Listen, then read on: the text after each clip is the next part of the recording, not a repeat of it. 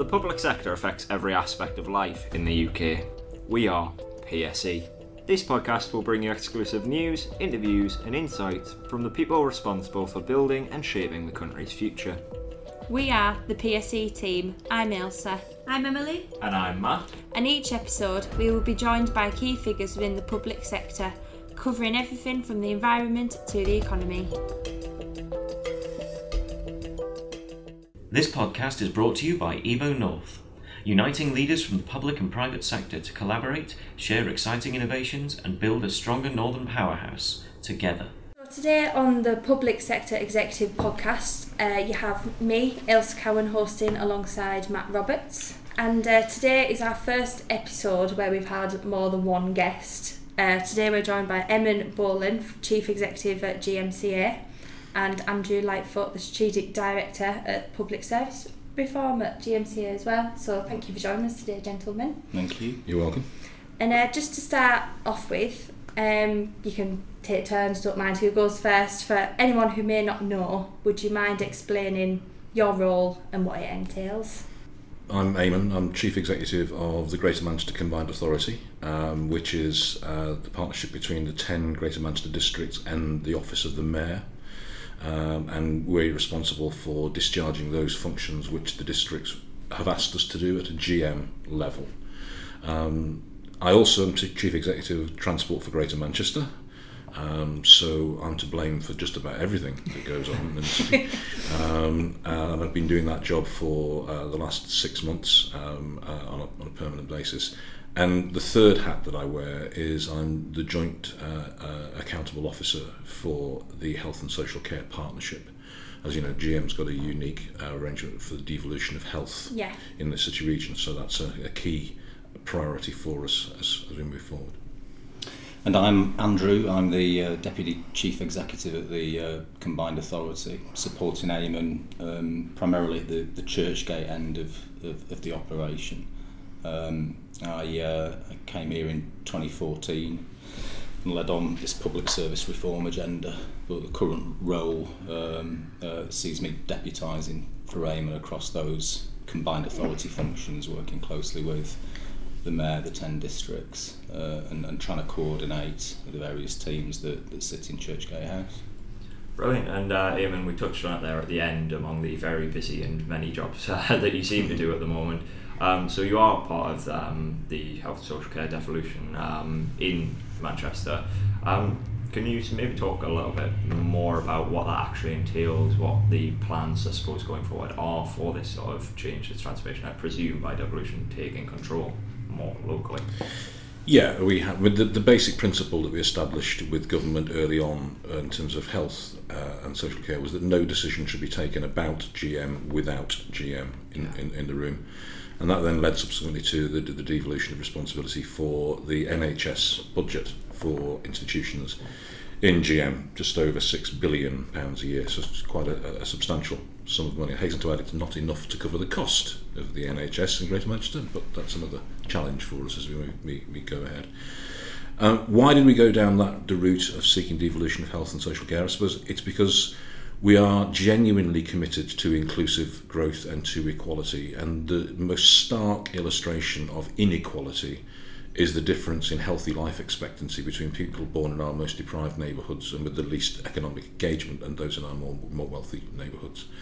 So our approach has always been around the promotion of health and well-being, and effectively trying to change the focus in the NHS to a much more community-based preventative focus, which is why our first priority has been to create integrated health and care and public service hubs in local communities serving populations of 30 to 50,000 to try and improve our performance around prevention and the promotion of health and well-being closer to the home. We believe it's only through doing that that ultimately we can take the pressure off our hospital system, and the hospital system in GM is under the same pressure as everywhere else, and that's well reported at the moment. Yeah, I mean, we heard sort of similar on a recent podcast we had for our National Health Executive brand. We had Mark Dumanin, who is very big advocate for this sort of preventive, this early sort of approach in healthcare. We're seeing very much the same. And Andrew, you were Deputy Chief Executive at Blackburn with Darwin Borough Council for 12 years, and you led a lot of the regeneration process in Blackburn. And why did you move away from that role into the GMC after being there for such a long time? I mean, I had a great time in Blackburn, and I've got a real affection for that part of the country, East Lancashire. Blackburn historically was a member of what we call AGMA, the Association of Greater Manchester Authorities. So there were some connections back then in the role I performed. But in 2014, this was before the first devolution deal, in the months running up to that, the then combined authority made a decision to invest in capacity and establish this role of strategic director around public service reform, and it was a no-brainer from my perspective. It was clear that there were really good things happening in Greater Manchester, and there was an opportunity opening up in terms of Greater Manchester's engagement with the then government and the Chancellor specifically. From my perspective, it was the ideal opportunity. You know, this was where it's at, and that's proven to be the case over the last 6 years now. You know, it's been a roller coaster, but there's no other job in public service, I believe, and you know the opportunities around Greater Manchester Combined Authority and the devolution agenda are immense. So. It's a great place to be. I can imagine you've seen a lot of change over the past few years as well. Absolutely. You know, on the eve of that first devolution deal, and that was a tipping point, I think. Things were, it wasn't just a kind of a government paying lip service to localism, which has been talked about for all my career by governments of various persuasions, but I think 2014, 2015, in 2016 was a real tipping point in terms of this agenda, and you can trace a course to today and the focus on the North, the profile of the North in the national agenda, a forthcoming devolution white paper. It'll be interesting to see what's in that, but I'd like to think we've played an important role in getting that agenda established nationally. But we're on the first steps of a journey. We've not got devolution of all the functions, powers that we'd potentially aspire to. Mm-hmm. But we've made some important steps. Yeah, and as you say there, it's sort of the early doors of this journey, but there are immense opportunities that can be made with this. I know in the lead up to events that we've run ourselves with the public sector, we've been interviewing a lot of councils around the North, and one of the things that seems to always come up is about skills, about getting young people involved in skilled work. So obviously with both of your vast experiences, we're open the question to both of you is, what are you seeing in GMCA we're doing to maybe tackle this issue and sort of help produce this young skilled workforce? The thing that every single business I speak to in Greater Manchester always tells me is that they struggle to access the skills that they need. Yeah. And we're seeing rapid growth in a number of areas in GM around digital industries, cybersecurity and such like, where the war for talent is going to become more and more fierce. And one of the things which the Mayor has prioritised and that we are driving forward is the need to try and make certain that young people have got real visibility on what the world of work really looks like. Yeah. And that's not to criticise teachers in schools. They've got a bloody hard job to do, if you forgive the French, but they are not the best place to be able to advise young people on what the range of skills that a business like ITV or BBC or GCHQ actually needs, because it's huge. And so what we're doing is setting up a new portal, which we're launching today, I think, for young people to be able to look, like they would through the UCAS system, a whole range of information about what the skills are, what the opportunities are, what the apprenticeship opportunities are for them in GM, and just trying to make it much, much easier for younger people to navigate into those areas. We're not only concentrating on young people though. There is a real issue for us about reskilling older workers as well. And one of the real focuses for us in terms of our ageing hub is not about healthy ageing, it's about active ageing. It is about people being engaged in the workplace as well, because there are a lot of people out there who will be changing careers or have changed careers and need to reskill. So it's a big priority for us to enable them to access all of that. We're working very closely with the colleges across Greater Manchester. As you know, we've got devolution now, the adult education budget. We're working with them across the whole range of skills provision to try and make certain that we are enabling people to leave education or enter and re-leave education with skills that are relevant to where the jobs are in Greater Manchester. So it's a real focus for us. And the skills agenda is complex. We've made progress in terms of adult education budget, which was part of the first devolution deal. So there's £100 million worth of support that's overseen by the Combined Authority for adults over 19 who've left school without the qualifications that they need to succeed in the jobs market. But our agenda is, as Eamon said, covers everything from early years through to over 50s in terms of that skills agenda. And fundamentally, in spite of the best efforts of primary and secondary schools, the system isn't joined up or as sensitive to the needs of this place. There's a national debate around the skills system. We've demonstrated in terms of adult education and more recently in terms of early years, ensuring more kids in Greater Manchester are school ready when they land at primary school reception, because if more kids are school ready and capable of achieving a good level of learning and development, they'll succeed in school, they'll go on to further higher education, vocational training and succeed in the jobs market.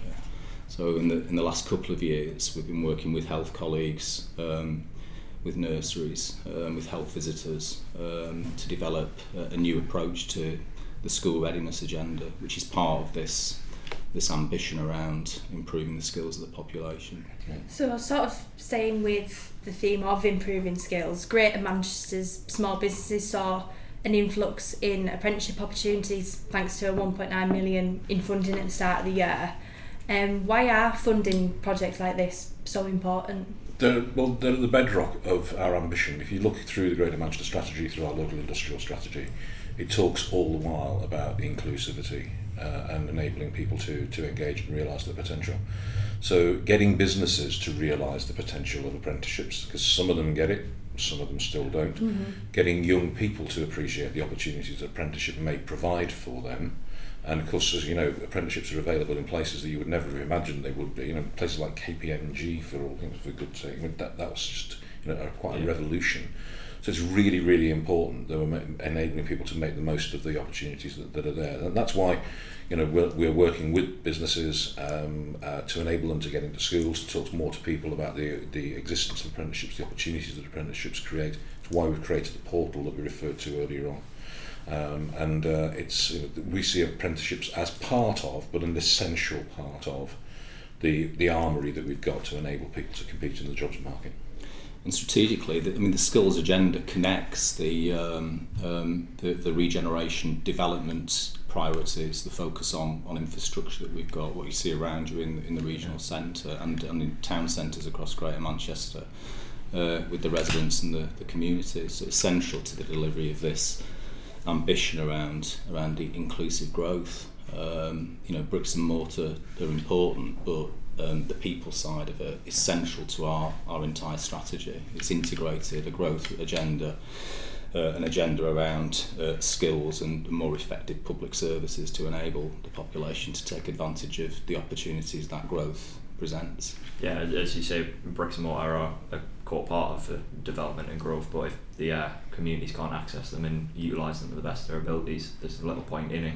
Mm-hmm. Sort of to go a little bit back on what you said earlier, Eamon, when we were talking about young people, one of the ways that you have sort of stepped in to try and show them what sort of skills are necessary in the workforce was the recent scheme you launched, Our Pass, I believe, for 16-18-year-olds. Could you talk to a little bit about what that scheme is and sort of benefits you've maybe seen from it?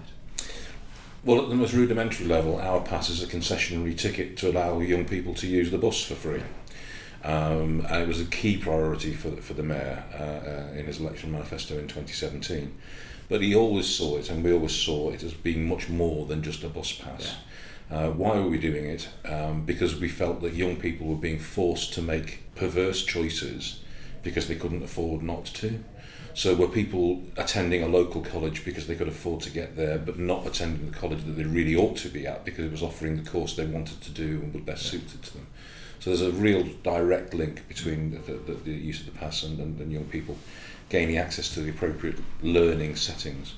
But then beyond that, I mean, the way in which the Mayor sought to develop Our Pass is to link it into a whole range of different opportunities for people. So, you know, you go onto the Our Pass website and you can access visits to the BBC, you can access home games for the reserves at United or City and such like, a lot of cultural institutions. You can go to the free tickets for the Hallé Orchestra. Not many 16-year-olds taking that one up, but there are a few. And so it's been a journey to try and develop that and make sure that people not only are able to travel to a place of learning, but more importantly, or as importantly, are able to realise what their city has to offer. Mm-hmm. Because one of the things that we've observed, and I think it's often been repeated, is that a lot of younger people in our deprived communities live 10-minute lives. Yeah. They travel very little from where they currently are. And if we want young people to realise the potential of the place and then realise their ability to access employment in the city centre if they live in Oldham, say, then we need to enable them to get a vision and a sense of that. So the ambition is huge. It's a pilot, it's running at the moment, and we'll evaluate it, but certainly the take-up has been promising. Yeah, as you sort of say there, it's maybe not necessarily the thought that people have, but actually a lot of education, a lot of this crucial education that can help in future employment doesn't necessarily just come in the classroom, it comes from the cultural experience as well, and Greater Manchester has an incredible opportunity for that. GM is full of opportunities like that, so it is a lot more than a bus pass. Yeah, absolutely. Yeah. It's you know, designed, as Eamonn said, to raise aspirations and open up opportunities for young people across the city region, a city region that's you know, got immense riches in terms of what it's got to offer, but you know, there's a big social mobility objective around it, beyond it being concessionary travel for you. Is it connected to the new portal that you briefly mentioned you've just launched? Yeah. Would you mind explaining a little bit more about what the portal is? What the portal is, Greater Manchester Apprenticeship and GMAC. Yeah. We'll remember what the acronym stands for in a minute. I can imagine you have quite a few that you have. Yeah, there are. But that was born out of the, as I said earlier on, the view that, you know, a young person in the classroom can put their hand up and say, "Sir, I want to study English at university," and they immediately have access to information about what the courses were, where they were, what they cost, what the quality of them were, what the average outcomes were, what the employability of people leaving them was, everything you might want to know. Including, you know, the nearest pub to the university campus or whatever. If a young person put their hand up in a class and said, "I want to do a vocational course that can enable me to be an engineer," an awful lot of teachers would just not have the bandwidth to be able to provide the advice for that. So we've tried to replicate, you know, what somebody would have got through the UCAS system in the vocational skills area, and so we've created a direct link. So if you get Our Pass and you get onto the website, then you get access immediately to the portal as one of the opportunities, as well as the opportunities for leisure activity. You have opportunity to access employment and vocational training and such like through that portal. So it's very consciously designed to link together. And sort of, I suppose, we've talked a lot about skills development, about training, but GMCA, obviously, yourselves cover such a wide scope. One of the other key talking points at the moment, it seems, is all about climate change, about decarbonisation. I know the CPT had put yourselves on their A list, so to speak, of cities working really well towards tackling this sort of issue. Could you maybe talk a little bit about what GMCA's plans and their efforts currently going on are to sort of meet the decarbonisation targets to tackle climate change? It's great to get the international recognition in terms of the progress the city region's made. You know, all of the local authorities are integral to this and have declared climate change emergency, but beyond that have a plan already that's being refined and further developed towards this ambition of net zero carbon 2038. and there are enormous challenges around that. Yeah. In terms of electricity supply, in terms of the retrofitting of existing housing stock. But we've adopted this mission-based approach to it based on the work of Mariana Mazzucato, a renowned economist based at UCL, that's looking across all sectors, all public services, clearly the transport element, engaging with housing providers, the skills elements of this. If we're going to do what we need to do, there's a big skills element that needs to be supported, working closely with academics at the university.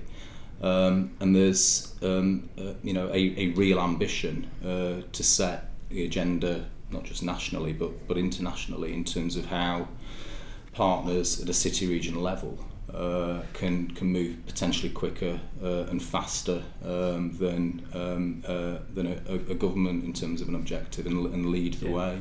So that's very much part of the kind of rationale for those. Yeah. Yeah. And 2038 was not a date that was plucked out of the air. I mean, we're not interested in the arms race to be, the city with the grandest target in all of this. 2038 is what our work with the Tyndall Centre of Manchester University are recognised as one of the world's leading centres of expertise on this subject. It's what they said the science says we need to hit if we're going to reach the Paris Accords. That 2050 is effectively too late. So that's why we have that ambition. We're not for a moment ducking the enormity of the challenge of getting there, but that's what we're working towards, and the dialogue we're having with the private sector is about how can we work collaboratively to support them in getting where they need to get to. If we simply wait for the private developers to reach carbon neutral development because we tell them to, then I think we'll have a long and not very fruitful conversation. Or maybe a very short and not very fruitful conversation. So there is a real need for us to rise to that challenge, and that's something that we are determined that we will do. Yeah, and sort of as Andrew touched on there, sort of devolution and having that control within GM as well is probably quite an important aspect of that, because every city has very different challenges. In GM, I know we previously on a podcast had a member of the Norton housing consortium in, and one of the big issues they were seeing is that we have a lot of old housing in GM, and that's one of the biggest issues, is upgrading that rather than sorting the new housing. Absolutely, it is, and so I think we need a dialogue with government as well. We used to have a system whereby private homeowners or tenants were incentivised to put in things like solar panels, and despite popular rumours to the contrary, solar panels work perfectly well in Manchester. But we're also, of course, talking to our major providers who are seeking to invest as regulated bodies in some of the goals that we have here. And what's clear is that, yes, there's a huge challenge in getting significant progress with our existing housing stock, but it's also clear that there are existing, relatively boring technologies like UV, like LED lighting, that if you can actually incentivise the use of those, you can massively reduce the carbon footprint of a building or a home. So there are things that we can do and encourage in the short term, but I think there is a need for us, both at the GM level but also nationally, to think about how do we actually create the right set of incentives to make people make the right choices, so that you're investing in decarbonising your home rather than in simply putting down a new driveway or whatever it might be, whatever the improvement is you want to make. And Greater Manchester is one of the big players in the Northern Powerhouse, but how important would you say the Northern Powerhouse is to authorities like yourselves? I think that the Powerhouse is important. It's obviously been written off on a number of occasions, not by us, I hasten to add. It has provided a locus in particular for the private sector to come together and create a single voice for the North. And it has enabled us to work through agencies such as the core cities and across the mayoral combined authorities in the North to have a much more mature dialogue with support of the private sector. That was the Northern Powerhouse 11, the 11 Northern LEPs are engaged around that agenda as well. But the Powerhouse has been a powerful voice. Was it given the prominence under the May government that it had under the previous Tory administration? No. Has it been positively promoted significantly by the new administration?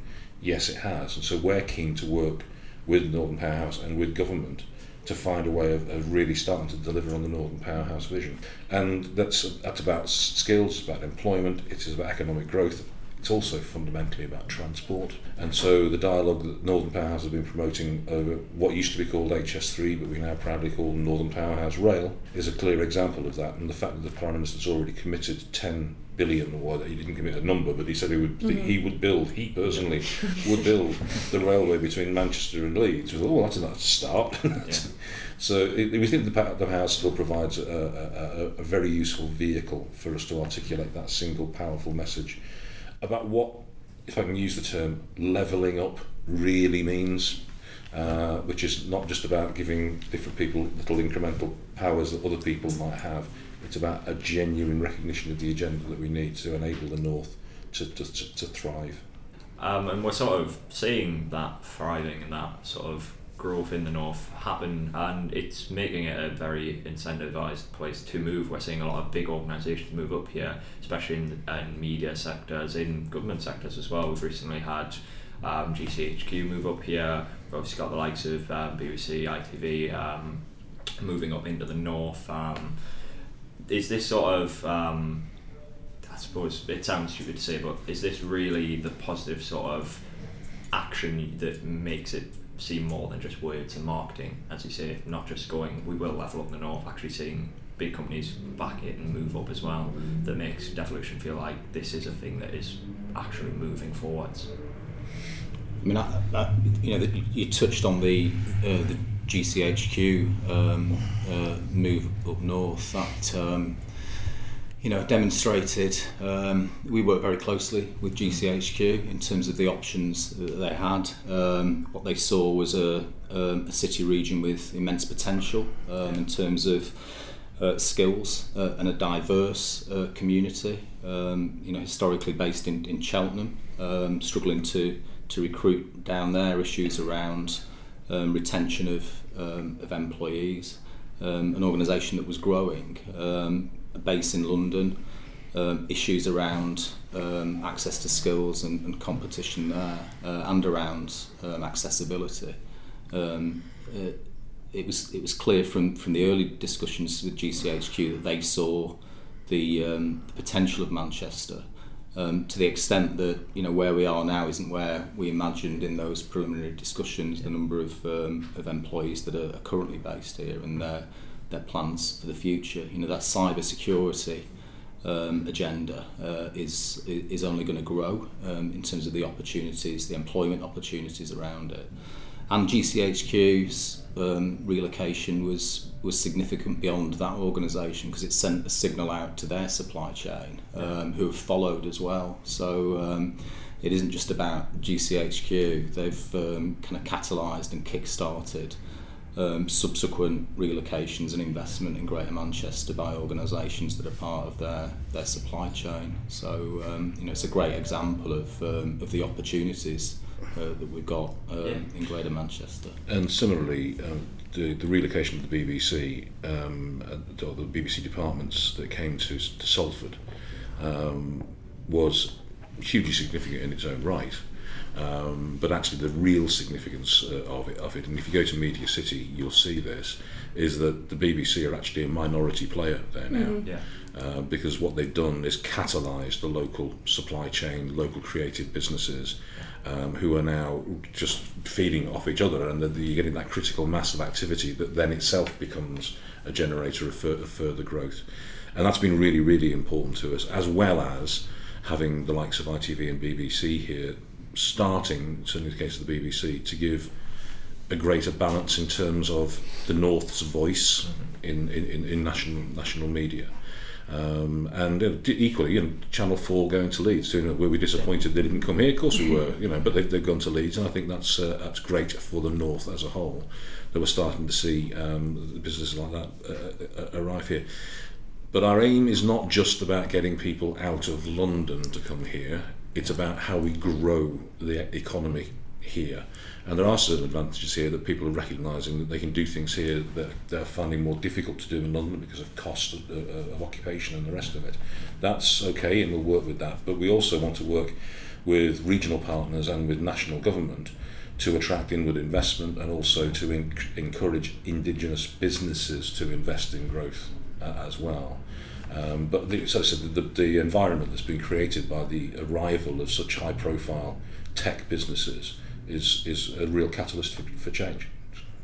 And staying with GCHQ, they've also backed 11 Greater Manchester tech startups that focus on keeping people safe, reducing emissions and helping the elderly as well.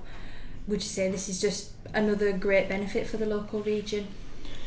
I mean, it's amazing the extent to which that organisation specifically is engaged with the wider ecosystem in Greater Manchester. Their commitment to young people, the work they're doing in schools, it supports their objectives around and their requirements around skill supply. They've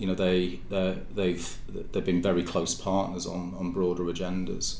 And I'd like to think that's to some degree a consequence of the way we engage, not just with that organisation, but with others who are looking at Greater Manchester. You know, we marshalled the universities, the private sector, as they were deliberating where best in terms of this expansion, and developed contacts with key organisations from the very start. You know, bringing the four universities in Greater Manchester together in discussions with GCHQ before they confirmed the decision to move up, and we're reaping the benefits of that. But that's the Greater Manchester approach. We're very networked across public, private, community, voluntary sectors, and everyone understands the mission, what the potential is. And there's a real drive to push forward towards the delivery of that. There's a real collegiate approach to this, and within the CA that applies to the way we work with the 10 localities. You know, the combined authority isn't a second tier that sits above the local authorities in Greater Manchester. We're a single tier, and that's not always widely understood outside of Greater Manchester. We're a single tier. There are 10. Local authorities, 10 localities, and then there's this 11th space the combined authority occupies, where we all work collaboratively on issues of city region significance. Definitely, and a lot of the discussion we've had there has been, it's been fascinating to hear, and it's been a lot of how we've got up to this stage. But as we've said throughout this show, it's very much a work in progress. So we're not happy yet. We've made great strides. We've got great strides we can still make. It is in process. So for sort of the people at GM and potential listeners either looking to invest in the area or looking or involved in the area, what do they necessarily have to look forward to on the horizon as well? Well, I would hope they can look forward to the delivery of a range of our ambitions and aspirations. There are some very tangible things that I hope they can look forward to. The adoption of the Greater Manchester Spatial Framework after all these years, which is something that we're working very hard to get toward. We're working very hard on improvements to the transport network. The Mayor launched Our Network, which is a really elegant articulation of our ambition around public transport and the ability of people to move around in a sustainable way as we move forward. Obviously, we are, as people will be aware, in the throes of evaluating the feedback from an extensive consultation about how we might modernise our bus network in the light of the Bus Services Act and the powers that it creates. So I think those are things that I hope people can look forward to, but also some of the things we've already talked about. Can we genuinely look forward to a greater degree of inclusion of all of our people in the wealth being generated in the city? That's the heart of our ambition, and that's something that I hope we will start to see as we move forward. The other thing that I would really emphasise is we are starting. It's a long journey, and it is the proverbial turning around the oil tanker. But we are starting to see improvements in community health outcomes, in health outcomes for younger people, and such like, in a number of our areas where we've moved to locality-based, community-focused, preventative models of health and care. And I think we can look forward to making significant progress further down that route, provided, of course, we can persuade government to fund social care in an appropriate way, and we will wait to see what comes out in the budget and the spending review, but clearly we'll be continuing to make that case. But I think there's quite a lot for us to look forward to, and we're optimistic about the future. Despite Brexit. Did I say Brexit? Didn't we? Well, thank you very much, gentlemen. That concludes all of our questions for today. It's been great to speak to you both, and thank you very much for joining us. Thank you very much, and goodbye from Ilsa and my co-host. Yeah, definitely. It's been a delight, and we've covered so many different aspects there. I'm sure every one of our listeners will have had something that's been really important for them to hear. So thank you for taking the time, genuinely. You're welcome. Thank you. This podcast is brought to you by Evo North, uniting leaders from the public and private sector to collaborate, share exciting innovations, and build a stronger Northern powerhouse together. Join in the conversation using #WeArePSE or send us an email using the form on our website and let us know the questions you want answering. If you enjoyed today's podcast and discussions, don't forget to like and subscribe or give us a rating on whatever streaming service you're using. Thanks for listening. See you next time.